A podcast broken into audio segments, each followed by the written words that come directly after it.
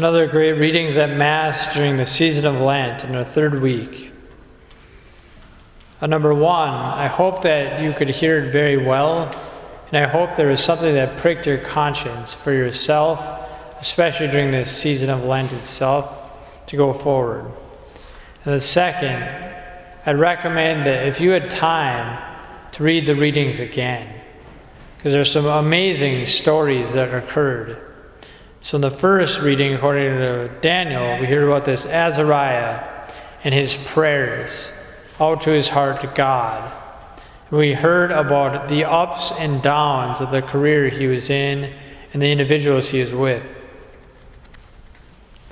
We then hear in the Gospel, according to Matthew, and you could hear then the parable with Jesus telling about the king and one of the servers, what he did when he was when he was given the permission to be doing what he was doing wrong, and then did the same opposite to serve others in bad ways. So I think they're also good that I'd give you time to recommend reading those again, especially in a time of prayer, kind of the auditory to think of the Lord, facing face to the Lord in the Bible. The one that really pricked me, as I love numbers, it was when Peter, St. Peter, approached Jesus and asked him, Lord, if my brother sins against me, how often must I forgive him?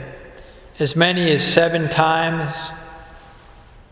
Jesus answered, I say to you, not seven times, but seventy-seven times.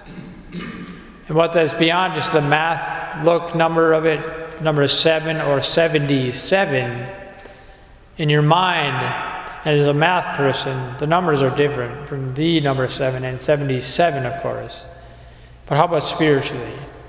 And really, Jesus was telling about the spirituality of those numbers. That one is the average, like 7.